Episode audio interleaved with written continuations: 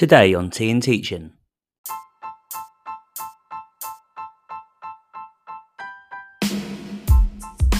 Like, I think anyone worth their salt in ed tech would ever say you can learn more from an online platform than you can from a teacher. Of course, you can't. That's anyone saying that is telling you snake oil. This is not true at all. It isn't just about the classroom. And the main power of actually of tech is outside of the classroom. Of course, in, in classroom, there's loads you can use. You've got an expert in the room. You've got that expert teacher, and tech can definitely help and support them with quick marking, quick data, differentiation if they want to. But actually, my thing where I think tech can make that difference is when you leave the classroom. A lot of kind of the multi academy trusts that I talk to talk about how do they extend the school day and how do they engage with parents. Like that is so powerful. But I think what powerful tech can do, and I'm sure you'll both relate to this. I remember back to when I was teaching, you get a really good student, perhaps they're like a in old money, they're a borderline C, they're they're great kids, working so hard to try and pass. And I'd say to them, they'd say to me, So I'm gonna revise this weekend. It's like great. What are you gonna revise? Maths, great. What are you gonna what topic? Algebra. And I go, oh good, good. Algebra's not really a thing. Algebra's lots of things. They'd be like, oh yeah, algebra, but oh no. And at that point, what do I then do as a teacher? Welcome to Tea and Teaching, the educational podcast you can listen to with a cup of tea. I'm Arthur Moore, and with me, as always, it's Mike Harrowell. Hello, Mike. Hello, Arthur. Happy summer holidays. Ah, what, what a joyous time. The sun is out, probably. Uh, we're all having a lovely time. Um, talking about lovely time, have you got anything good you've been watching, listening, reading that you can recommend to the listeners? Yeah, I've become a little bit addicted to Diary of a CEO podcast. Um, I love it. He talks to some fascinating people he puts out some incredible content. Uh, my favorite one by a long way, I know uh, it's uh, the host's favorite one as well. Uh, it's uh, Steven Bartlett who hosts it. Is the happiness expert Mo? I hope I say his name right. Mo Gawdat. Um, he's done two episodes on that podcast at time of recording, and his first one especially is just phenomenal. He's he works at Google X, um, so he he's not just coming at this from a kind of a, um, a happiness standpoint, but he's using maths and other kind of metrics to to be able to measure happiness and to talk about the variability that bring uh, that kind of lifestyle choices and thought processes bring into happiness. So that for me, I Arthur, is a fantastic listen. It's about an hour long, superb. Well, talking of happiness, I've been uh, watching a documentary on iPlayer about Alexei Navalny, the uh, opposition le- leader in Russia, and about his um, his story, what he goes through. Um, obviously, at the time of recording, he is in prison for years. His story, oh, it's just go and watch it. It's called Navalny on iPlayer. It is a incredible documentary that gets you to know about um, the man, but also the world where he comes from, and an insight to Russia and all the geopolitics before that, which is obviously more important than ever. So, um, you talk about happiness. I'm talking about um, something different. As always, more, more light viewing recommendations from Arthur Moore for our listeners. But today, Mike, let's go forward with the pod because we are joined by Tom Thacker today from uh, Century Century Learning. He's their chief educational officer, so he really knows what he's talking about. And we're going to be talking about the role of edtech in education, the role of AI in education, and how, as teachers, we can use it to enhance the learning of our students, which is what we are all about. So, everyone, go away, put on the kettle, get a cup of tea, get a biscuit, get ready because we're talking tech with Tom when we come back.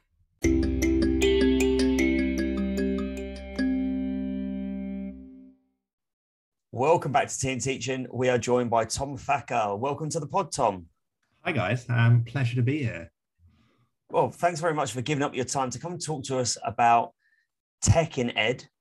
Um, can you tell us a little bit of background about yourself, what your background is in education, what your background is in technology?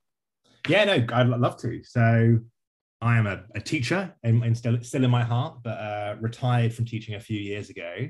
Uh, but background is maths teaching, um, via the Teach First program. Worked in a school in Birmingham for a long time at a variety of roles. Um, did that for a while. Really, really enjoyed it. Kind of hit the point where I think people people maybe do like half a decade in and go, "Am I doing teaching for the rest of my life? Really?"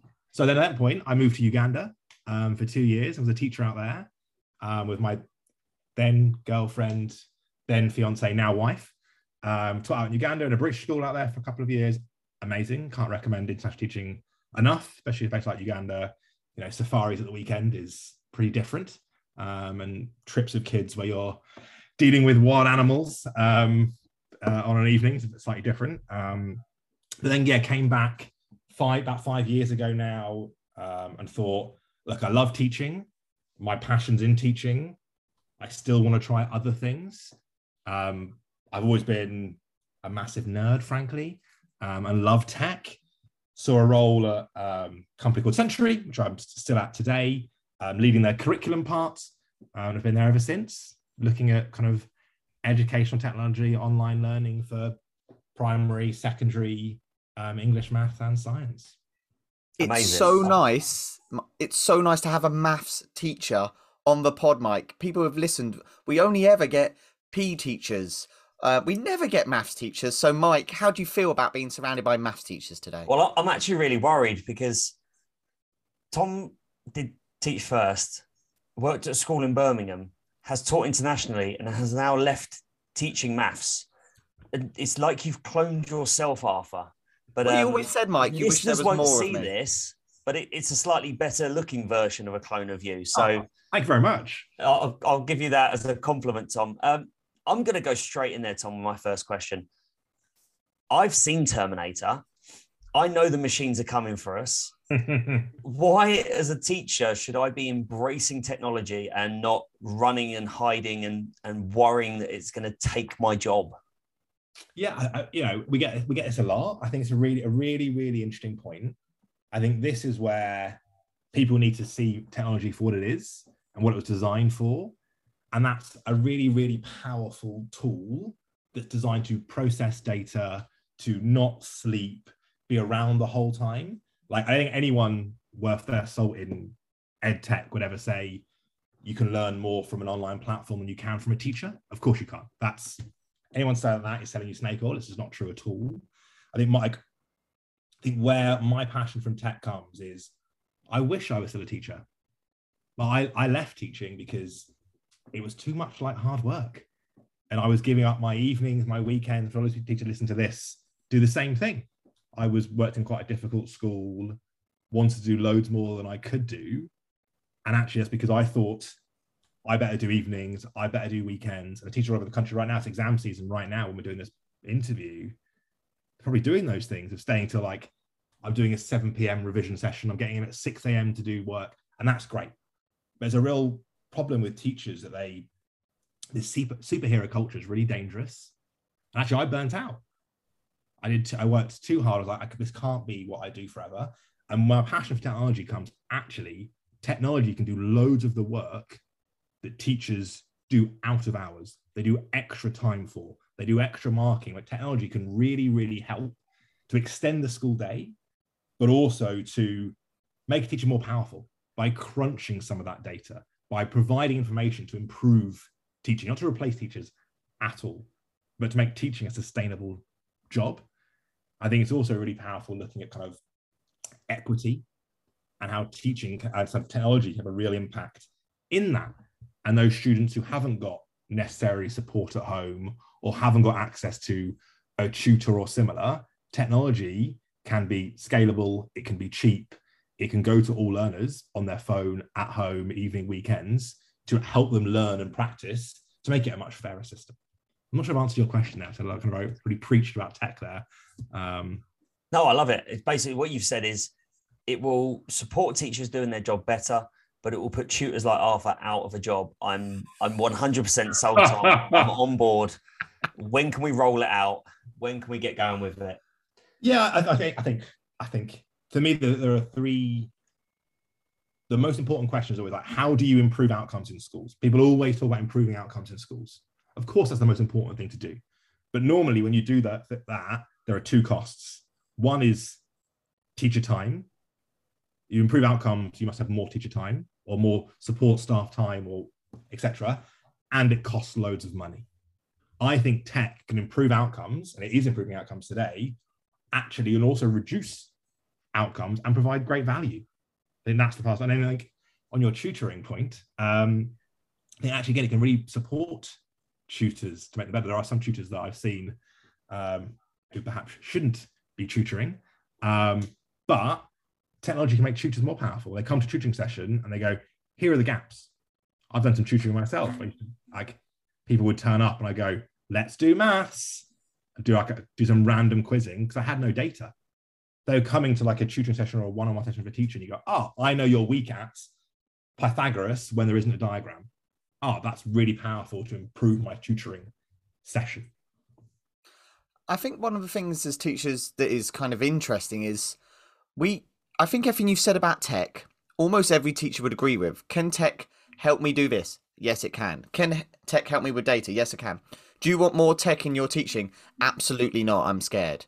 So, like, why, why as a profession, maybe are we, are we? I'm going to use the word scared. Maybe scared is not the word, mm-hmm. but why are we wary of tech in our in our classrooms in our schools?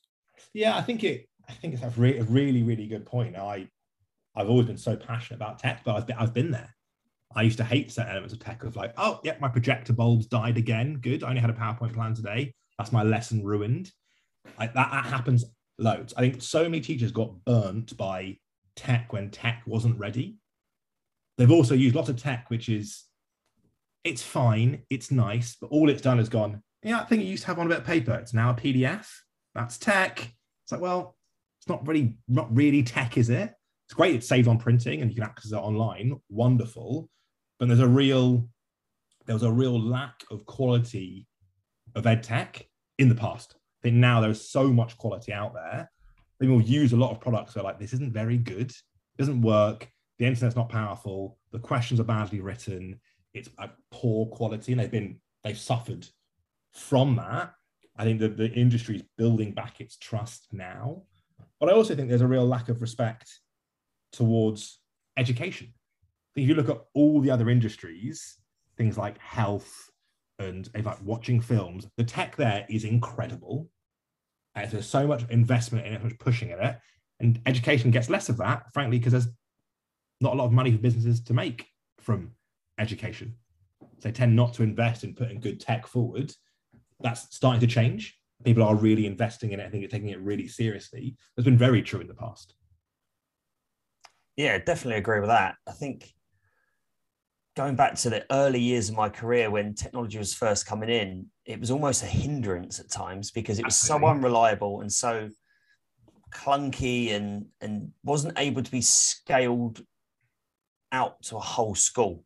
Mm-hmm. Um, we're both lucky that we're, we're both myself and Arthur, we're, we're Apple teachers. I know you've got Microsoft qualifications as well, Arthur. And we, we've been lucky enough to work in a school where we had quite a big push on technology. And I know we used to work um, very closely on the SAMR model. Um, so that step from where technology can be a substitution through the augmentation stage, how it can modify what you're doing in a classroom, and eventually redefine how you deliver education. So, can you just tell us some ways in which technology can make that step from just simple substitution, like you said, paper to PDF, um, classwork book to MacBook? Um, is just a really expensive way of replacing a, a classwork book. Um, how can we redefine what we do in the classroom with technology? Yeah, really good. I think uh, if I can extend your question, I think it isn't just about the classroom. And the main power of actually of tech is outside of the classroom. Of course, in, in classroom, there's loads you can use, but you've got an expert in the room. You've got that expert teacher, and tech can definitely help and support them with quick marking, quick data, differentiation if they want to. But actually, my thing where I think tech can make that difference is when you leave the classroom. A lot of kind of the multi academy trusts that I talk to talking about how do they extend the school day and how do they engage with parents. Like that is so powerful and when you're then go back to that kind of like replacing teachers, Terminator stuff, well, that of sort of deals that argument as well as being like, actually, it's about 7 p.m. when they want to do their homework and they're not sure they're getting it right or not. How do they get support? That is where tech can really have that influence and that impact. I think the important thing about like, tech is how does it align with like, the latest research in education? So I'm sure kind of you guys and your listeners will be aware of lots of these things I'm going, to, I'm going to talk about now. Think about like, the Ebbinghaus forgetting curve. It's quite the last few years been so modern. I'm sure everyone here has seen like numerous CPD slides showing that nice little graph that goes up and then drops and goes up and then drops. Lovely, it makes complete sense. I think for me, the example I always use, people are like, what do you mean the Ebbinghaus forgetting curve? It's like, I know my own phone number, just about, I can remember it. But I can remember all of my school friends' phone numbers that I haven't rung in 20 years. I could dial their phone numbers right now, their home phone numbers, because I tested it and retained it so many times. Going from my short term to my long term memory. And that's what we're trying to do when we when we teach. But often in teaching, it's really, really hard to do those repetitions. You teach it in your scheme of work. If you've got a good scheme of work, you might repeat it a few times. That's where I think tech has such an impact. It can be some of those little spikes in that Ebbinghaus forgetting curve. Could be the second one, could be the fifth one, can be the seventh one, could be the third one. Shouldn't necessarily be the first one in my mind. Um, I think new teaching should be done by a teacher. Um, and that's really around kind of the idea of like these novice and expert learners. All students are novice learners, really. Perhaps if you get to like year 13 A level maths, you've got some experts in the room who are better maths than I am, and they can Google stuff and learn quicker than I do. Fine. Um, but I think when you've got those novice learners, Ebbinghaus is fascinating. Teaching for the first time in the classroom, how do you allow them to practice? Ed tech can be part of that. It's not all of that, but it's definitely a couple of the of the spikes. If you think about something like the testing effect, um, like Roediger and Karpicke, they talk about the difference between of, of learning between like study study and like study test. I'm sure you're both kind of aware of this thing and quite modern, talked about loads, that done a long time ago. Again, that's where like good tech can come in and have an impact about being part of that study test, study test, study test, study test. A lot of tech didn't used to be that. A lot of tech, go to the PDF example, that's just study, just read it. Some ed tech is here are some quizzes. It's like, if they haven't just revis- revised it, they can get poor marks on your quiz and then be really sad. And the text told them they're bad at this subject. So good ed tech should bring those things. Loads of other kind of about Rosenshine's principles, the Dunlosky's research, and that's where tech have a real impact. But part of the school day, absolutely. But for me, much more about how do you support students at home. I think reflecting upon my own teaching, going back, I remember like the the teacher standards you get given when you're you're training. You say you have to hit these in the class, and you, one's normally about tech, and you interpret that to be tech in the classroom. So I need to use technology in the classroom. That's technology in the classroom. So when everyone's when anyone is talking about technology in schools, they're talking about am I using an emulator? Am I have I done a have I done a Kahoot? Whereas what you're talking about, Tom, I think really is about ed tech in education. So not tech in schools, it's ed tech in education, ed tech in schools. And I think this goes back to kind of a fear, Mike. You've I know you've seen this with people you've worked with. Hopefully not me, but like it's a fear of Excel, and we fear Excel because we don't know how to use it. So we see someone who's really good at Excel, and we're like, oh well, they must be really good at Excel. I could never do that and we we therefore we don't like Excel. Whereas really, if you just know the basics of Excel, if you know how to do a VLOOKUP, which is not that complicated, you suddenly can do loads of stuff in Excel. And that's kind of what EdTech is. We're not asking teachers to be coders. We're not asking teachers to be these amazing technical people who have great know how to use Python and C sharp. We're saying here's some stuff that is pre-made that is really, really good for your teaching. It will crunch the data that you could crunch. You could do that, but it will take you an hour. This will do it in about five seconds. So, is that something you've noticed, Tom, from working with loads of teachers and loads of schools? A misinterpretation of what ed tech is? Absolutely. And there's definitely a there's the fear of the unknown of I've always taught, I've always my students have done well, they enjoy it. Why do I need to change? Not necessarily need to change. I think one of the most interesting things with with ed tech and is what happened with the pandemic. And obviously, categorically, everyone wishes it didn't happen. It was awful. I had a, a newborn in like the first week of lockdown. It was very difficult. Like, pandemic was awful. But what it has done to the schools is it shifted forward tech mindset probably about a decade. And it's it, it broke the back of I don't do tech. That's not what I do as a teacher. Every teacher now has been through the pain. That band-aid has been ripped off of understanding tech. And when we used to speak to schools, we go, should we have a webinar? They go, what's a webinar? And now they go, oh, do you want to do meets, Zoom, Teams? Like everyone suddenly is like broken the back of tech. I think what I say when I talk to a lot of schools now is don't lose your gains. You've suddenly got more hardware, you've got more software, your teachers suddenly know how to use tech. If they can use Teams, they can use most ed tech products in the market. Because exactly, exactly to your point, it's not ed tech is not, I now log on and I'll do some coding. It's give out some logins, look at something that looks like a, a jazzy version of Excel that self fills in. That's what ed tech is now for, for teachers. They don't have to do anything complicated or anything difficult. It's much more about enabling students to use EdTech and then to varying degrees use that data they're getting from students studying on various different platforms to perhaps improve their schemes of work and go, oh, I didn't realize my class were weak at certain topics. A, a great example that I like to use, I've, I've, seen it live in a classroom, is someone about to teach, I'll do maths example, sorry, Mike, um, about to teach Pythagoras, a classic. Oh, classic. What do you think of Pythagoras, Mike? Yeah, he's a great guy. yeah, top, top, top guy. Um, you're about to teach that. I'm sure Arthur, you and I have been there hundreds of times. You teach it, and some of the students get it, great. Some are struggling. What EdTech can do in, in, in your planning there is you can flip the learning. And by flip the learning, I don't mean get them to watch Pythagoras before you come to a classroom. Get them to all do a quiz on square numbers before they come to your classroom. The amount of times I've tried to teach Pythagoras when I first started teaching, get really frustrated they can't do it. And I go, oh, you think four squared is eight? Yeah, yeah, that's that's that's I'm an idiot. Pythagoras isn't a blocker at all. They can't even do square numbers.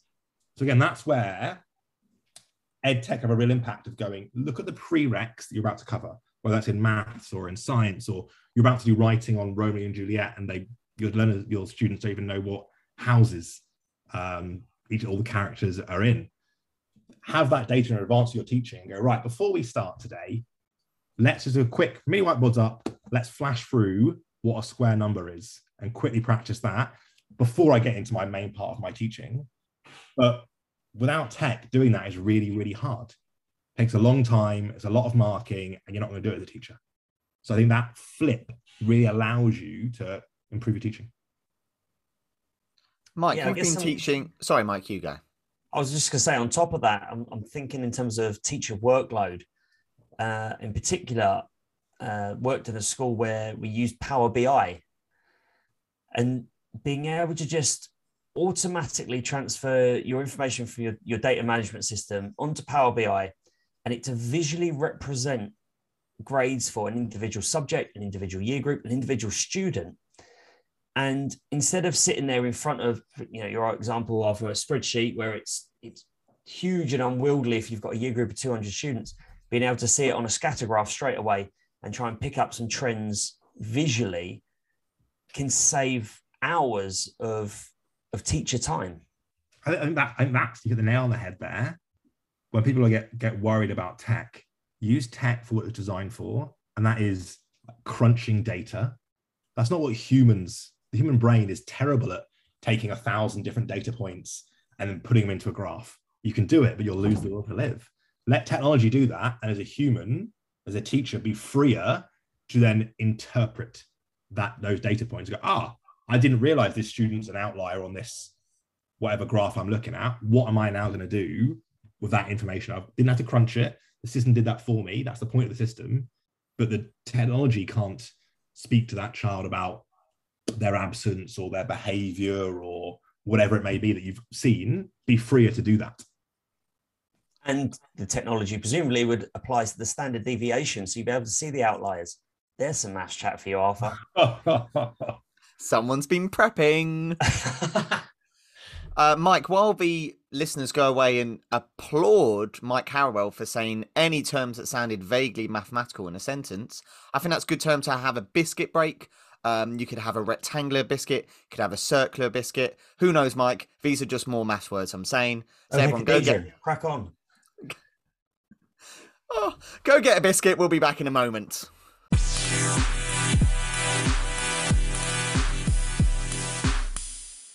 Welcome back to Tea and Teaching. We're talking with Tom all about EdTech. Um, Tom, just before the break, we were talking about um, reducing teacher workload, and we were talking about how EdTech allows us to do the stuff that take ages really quickly to allow us as the teacher to do our job better. If we now throw EdTech onto the student, what what can tech do to the students themselves to like I suppose my question is what I can see why I should use EdTech for me as a teacher. Why should I use EdTech for the students? Yeah, I think you know, to the kind of the core part of EdTech, what it allows them to do is to kind of practice and revise and study at will with high quality content with quick access. But I think what powerful tech can do, and I'm sure you'll both relate to this, I remember back to when I was teaching, you get a really good student, perhaps they're like a, in old money, they're a borderline C, they're, they're great kids, working so hard to try and pass. And I'd say to them, they'd say to me, so I'm going to revise this weekend. It's like, great. What are you going to revise? Maths. Great. What, you gonna, what topic? Algebra. And I go, oh, good, good. Algebra's not really a thing. Algebra is lots of things. They'd be like, oh, yeah, algebra. But um, no. And at, that point, uh, what do I then do as a teacher? Do I then go, here's a textbook, and this is, you know, 10 years ago, here's a textbook and here's a page to look at? Like where novice learners, which all students up to like at least GCSE level pretty much are, is you don't know what you don't know. It's really, really hard to revise. Well, they tend to revise our subjects they're good at already because they're kind of on that borderline between novice and expert learners, perhaps.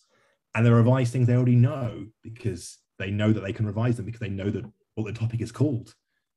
So I think what good tech can really do is take that away from the learner. Is go, we're going to diagnose you, we're going to quiz you, we're going to find your gaps in your knowledge, and then push you to those bits of content and say, we've given you a quiz, we found out you're weak actually at um, certain part of circle theorems, or you're weak at um, naming the parts of cells. And now you can go and do that. So you're removing that cognitive load, that difficulty of knowing your actual weakness. That's what really powerful technology um, can do for students. Because if not, they just go to a textbook, they go page one, page two, page three, wasted their time. They're good at that stuff. They shouldn't be doing that stuff. That's what really powerful tech can do. Yeah, definitely. Um, I'm just wondering, Tom, while you were talking there, is there lots of research being done in terms of how much technology can enhance learning? Like, for instance, if you go on the EEF website, you can see lots of research-based um, studies in terms of differentiation will enhance learning by an extra month per year. Have there been lots of studies done on this yet, or is it too early in education to really know the power of technology? Yeah, uh, yes and no. So yes, it's too early to go. Tech has an impact. I think the issue there is saying tech is a broad term, and there are loads of different parts of tech. And obviously, one of the difficult things in in tech when it comes to research is by the time you've done the research, the tech has changed um, and become on one. So, oh, that's really good. Yeah, but that we don't use that anymore. We've got a, what we think is a better version. But yeah, that's where I think tech and, and kind of pedagogy and educational research can really come hand in hand. Is that tech doesn't have to be anything different to what kind of core teaching is. Think about like the going back to like Rosenshine's like principles of instruction. So I'm sure you've all read or you've read like Tom Sherrington's great summary of that nice little kind of digestible book on it. Um, there's some really good points in that when you read that, you go, well, tech can help do those things as well. So you think about um, how he talks about kind of small steps and practice. Well, tech can let you do small steps and practice. I reckon Rosenshine's principles really align well with that. Check for understanding. Well, tech really allows you to check for understanding much quicker than a human can do. You know, I think technology can rival my favorite thing in teaching, which is mini whiteboards. Um, and anything that can rival mini whiteboards is uh, pretty useful. But I think independent practice, again, Rosenshine really talks about that. Well, technology is a dream for independent practice because and they can do it at speed whenever they want to. You can have high quality learning, whether that is stills or videos or interactives. You can then be quizzed. But the real power for me for there in tech is that when a student studies at home an extra, do that independent learning, the teacher can then see what they've done. I'm sure in the over the last hundreds and hundreds of years of students doing independent learning, they do it in a book, and teacher would go, "Good, lots of pages." If they even saw it, really good technology, the student can go into the classroom tomorrow. Students right right now all over the world doing independent learning on on tech. 9 a.m. tomorrow, they're going to school. They go, oh, I can see last night that you worked on these topics and you got this one question wrong independent study. I'm now going to help you.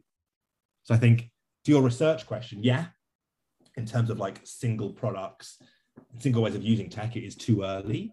But actually, there's so much pedagogy that's got such good kind of research behind it that technology does and can continue to do. Tom, I'm I'm sold. I want to now be an ed techer, if there's a term. Um, completely sold. Mike, I'm going to throw this one to you. So I'm sold. Um, you're a senior leader in schools. You've been you've been a leader in many schools. Um, Mike, you you turn up at that staff meeting. You go, we're going to do technology. We're going to be that school. And then someone walks into your room late and goes, don't want to do that. I like just giving textbooks out and teaching. How do you get those people on board, Mike? Oh, that's a very broad ranging question, Arthur. Um, I think critical mass.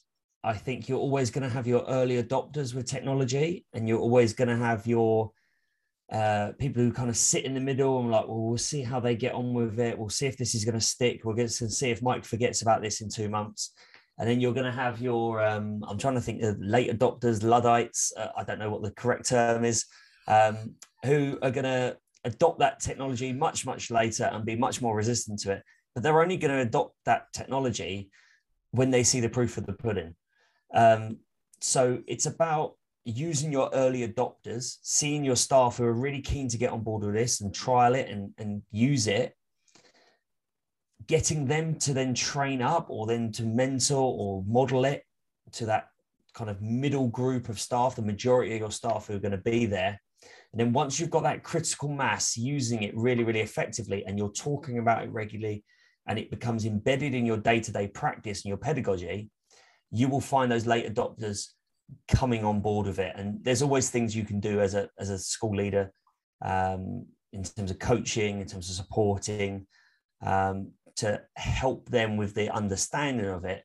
But I think once you've got the vast majority of your staff embedding it and buying into it, um, I think that becomes a lot easier. Uh, Tom, I, I, assume you've worked with schools on this. Uh, is that something you've seen regularly? Yeah, I think I think you're you're you're absolutely right. I think what needs to be remembered about technology is that it's for most schools it's the icing on the cake, and as it should be. You need to have a good teaching base, a stable staff body, you know, a well um, set up and established school, good behavior, etc. And then technology can really help that. I think with many schools, it's now more than the icing on the cake. I don't know, is it the eggs? It's the flour? I don't know.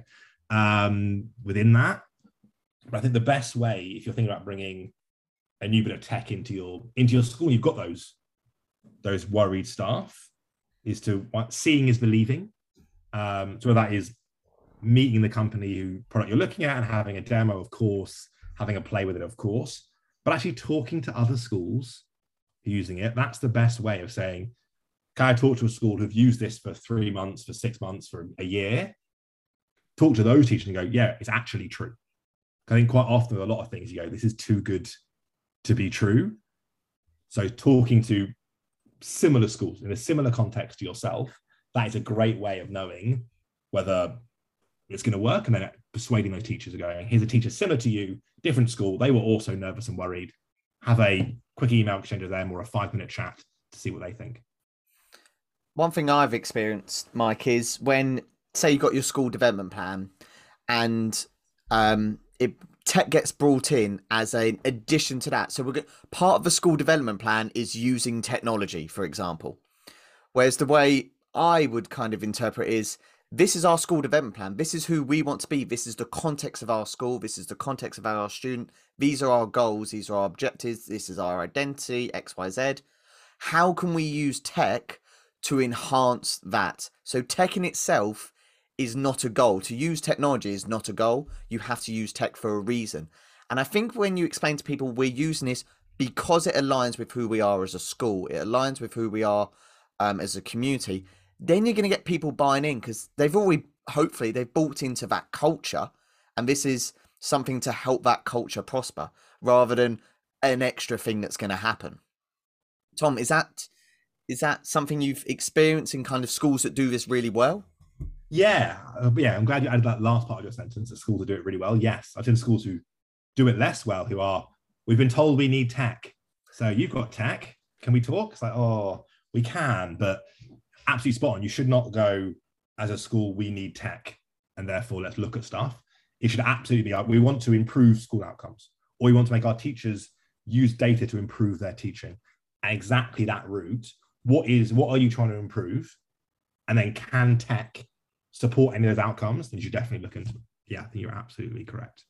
And sometimes the answer to that question will be no, and that's okay, because then you're not using tech for no reason. Um, Mike, you that, that, that, that goes back to like the icing on the cake point. If you've got really bad internet in your school, or you've got a real lack of devices, you're don't you're setting up tech to fail. Get those things correct first. If not, you go, this tech was rubbish. Like, yeah, you don't really have a good internet. Like you can't say tech was rubbish. You haven't got the internet. Um, so absolutely, yeah, getting all of your infrastructure in place, your staff CPD, your parental engagement if you need to, that all needs to be there. And before you start implementing, don't set things up to fail. Let's say I'm listening to this, Tom, and I work in a school and it's got semi decent bandwidth of broadband, which is, I think, the best you can hope for in most schools, in my experience. Um, but the school doesn't have a, a clear vision for how it's going to use technology to enhance learning, to reduce workload.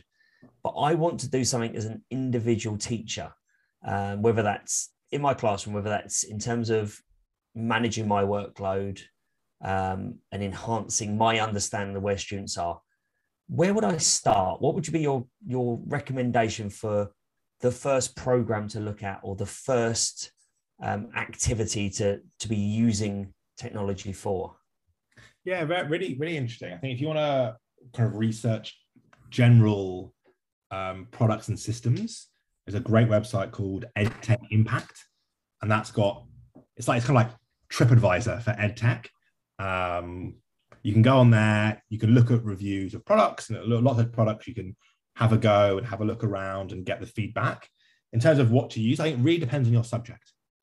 I think the, the trap to fall into is go, I need tech. If you're an art teacher or a PE teacher or a geography teacher, it's different to a math teacher. I think math teachers, you ask any math teacher about tech, most going be quite positive. Most going to list off like, here are 15 products that I've used, and there are some free ones, and there's some good ones, there's some less good ones that I've used. If you go to science, they'll probably go, yeah, there's a couple. Go to English, you can get quite a mixed response of I don't use tech, or here's a couple of things I've used. I think it really depends on your subject, especially at secondary. Obviously, at primary, I don't know how, God bless primary teachers teaching multiple, subjects at once. Um, that's a bit different because you get a lot of cross platforms, but I think doing that research is the first port of call. Mike, have you seen any great tech stuff in PE from your years of experience? Well, I, I started teaching PE back in the very early days of Dartfish, um, I don't know if you've come across this technology, Tom. It's, I have no idea what you're saying. No, it used to be hooked up to a video camera with a tape in it. Um, and it was then plugged into a laptop. And what you could do is you could set this up. We uh, we managed to bolt it onto a wheelie trolley. Um, and we used to wheel it into the, the sports hall, making myself sound really old here. But we would set up our trampolines and Dartfish. We then have the, the laptop plugged into a projector that was then projecting onto the wall at one end of the sports hall. And Dartfish would allow you to film a student on a trampoline on a two minute delay. So the student could get on, do their two minutes of of their rehearsal of that skill or that routine or whatever, jump off the trampoline, walk over to the projector, and watch themselves back on a two minute delay.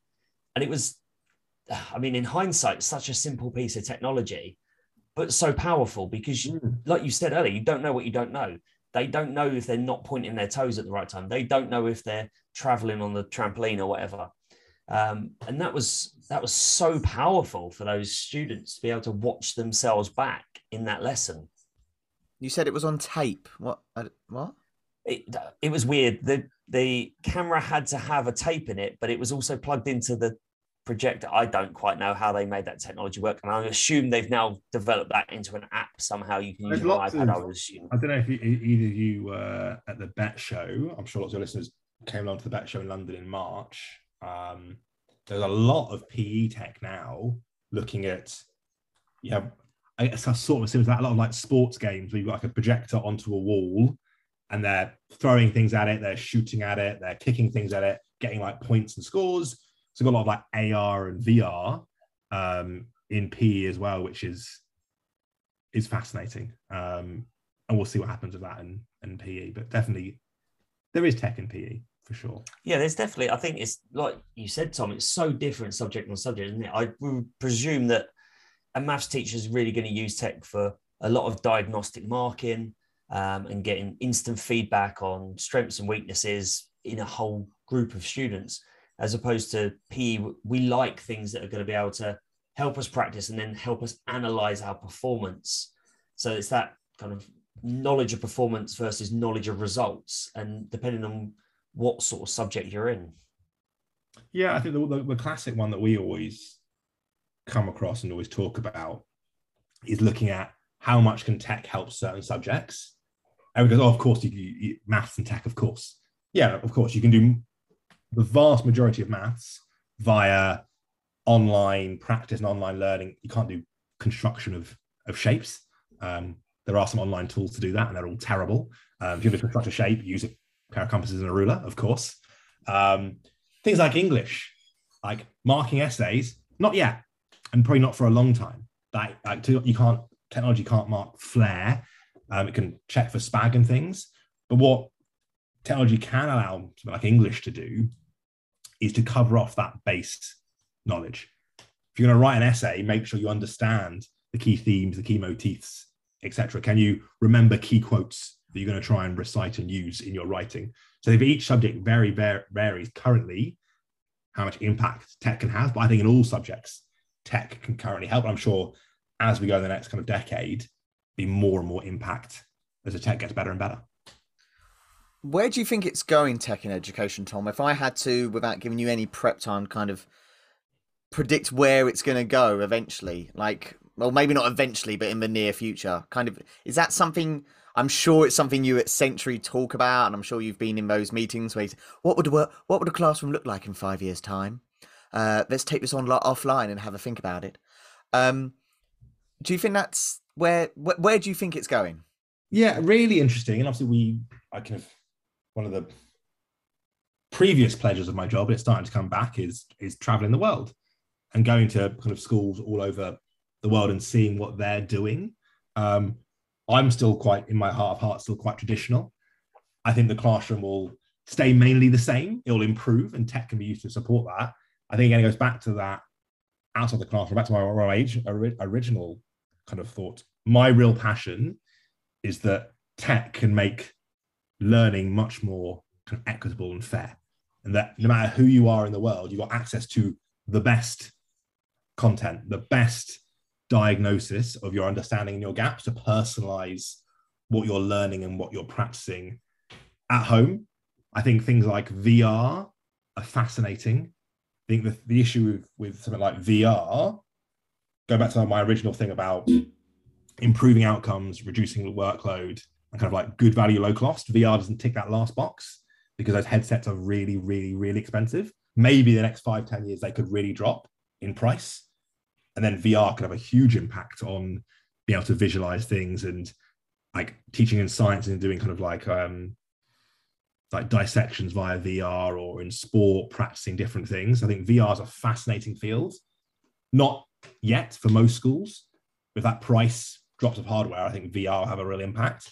Of course, talk about kind of AI as well, and people are going to throw throw around this term AI loads. I think where AI kind of that real impact is trying to find those gaps and really help students to practice what they don't know. Let students don't know what they don't know, and that's where I think technology can really accelerate um, and help those learners. Kind of one of the things we really look at at and really work with are your recent learners. That's in quite a forgotten group. Everyone talks about kind of like secondary schools and GCSEs, about A levels, looking at those students who, according to the system, failed um, in inverted commas, didn't get that grade four. I mean, told they have to resit, whether that's a GCSE or doing a functional skills qualification. There, I think tech in the next few years can continue to drive and make a real difference with those learners because they're the ones that society needs the most help with because they've got the biggest gaps. They've been told they're not good at something. So how can they improve? I think it's going to go the way where um, I think the te- teachers are going to go back to that real traditional role. Of, we are just going to be used to teach new things. And what tech is going to allow us to do, it's going to do all that personalization beforehand. What are your misconceptions? What what are the things you don't know? And it's going to allow anyone, wherever you are, whatever your background, wherever you've been brought up, you will enter that classroom at the same point as your peers. And then the teacher role will be to teach that new stuff. And it's what you're talking about that personalization. We all bring our own context as our own identity to our learning. We're, some students going to go away and forget things different way. But if we've got those personalized tech that allows us to enter the classroom at a point where we are all able to learn what the teacher is going to teach us, then that's what you're talking about kind of with equity and kind of a level playing field. Uh, and as we've been talking about fields, Mike, is that something you perceive of in PE, kind of where tech is going? Yeah, I think like Tom said, the the VR stuff is is fascinating. Like, could you could you be taught a skill at home through VR? Like, could could PE start setting homework at Key Stage Three? That would that would be that would be a game changer. I mean, if you're talking about hours spent practicing, and you're talking about you know think how many students walk out your lesson not being able to do the thing that you've tried to teach them. So uh, if I take a, a really basic example in Key Stage 3 PE, a smash shot in badminton, let's say 50% of my students be able to walk out that sports hall doing a smash shot seven times out of 10. Well, the 50% that can only do it five times out of 10, imagine if they could go home and practice that with a VR headset and come to my next lesson being able to hit seven or eight out of 10. It's like you said, they've they all come into that lesson with a very similar starting point and you reduce that that variation in ability which allows you really to push on um, and teach at a faster pace i guess. I think it's a really interesting question. It's a really interesting star from question. I'd really listeners, go away and have those conversations. Where do you think your kind of subject is going tech wise? Um, Tom, it's been awesome having you on the pod. Love talking, love talking about this stuff because it just it kind of goes from Mike wheeling in something called a tape recorder to talking about like kind of pupils are going to go home and learn badminton in their bedroom. Like what an exciting world we live in. Um, Tom, you've you've mentioned centuries. Someone's listening to this. They're like, Tom. Tom sounds like he knows his stuff. I want to know more about him. I want to know more about Century. Like we haven't really spoke about Century. Do you just kind of want to give us a little like who are Century, and then how can we go and find out more about them, and how can we find out more about you? Yeah, absolutely. Find, find more about me. Uh, I guess like am I weird for teachers? LinkedIn is the big thing in edtech. If you want to get into edtech, um, find me on LinkedIn. Connect with me on LinkedIn. Um, that's the real place for educational technologists. I think we're, we're Mike we're, loves LinkedIn. It's his fave. Yeah, no, it's it's yeah. I didn't enjoy it at the start. I'm I'm in now. I'm I'm, sort of in. I think in terms of in terms of Century, um, Google us uh, with my, my biggest bit of advice. We've got a great website. Um, we found out lots more, but we work um, with primary schools, with secondary schools, with alternative provision schools, with special needs schools, with FE colleges. Um, in England, uh, around the UK, and around the world, we're in 47 countries. I believe we work with. Um, it's looking at English, maths, and science, um, revision and practice in the classroom, out of the classroom. trying to, my point really about good tech, finding those gaps in knowledge. That's what we really focus on, of giving them their own unique pathway of what should you revise, what should you practice. Um, allows us to do that with something called nuggets, um, which are really kind of weird way of saying like a micro lesson. Um, in that, um, really aligned with kind of what Roediger and Karpicke said about doing study tests. So in these nuggets, you have study, so it's learning material to go there and revise and practice from. And then we're going to give you an immediate, short, sharp quiz where you can see how you're doing, get feedback, that testing effect, that active retrieval. But of course, all that data goes to the teacher so they can intervene one on one. They can also use that data to kind of adjust their schemes of work and adjust their planning. But yeah, that's what we do. Exciting. And then we'll go on to LinkedIn, find out where you are, uh, search for Mike Harrowell. He loves LinkedIn, as I mentioned. Please message him almost daily. He will definitely respond. He's on it every single waking moment. Is that right, Mike? Yeah, yeah, yeah. Mike's nodding. Cheers, Mike. Um, no, no, sorry, Mike. Tom's far better to follow than me. I, I, I'm nothing on LinkedIn compared to Tom. I'm glad you added nothing on LinkedIn there. I was worried there, Mike. I've, don't put yourself down too much. Um, Tom, thank you so much for your time on Tea and Teaching. Uh, listeners, go away, get another biscuit. We'll be back in a moment.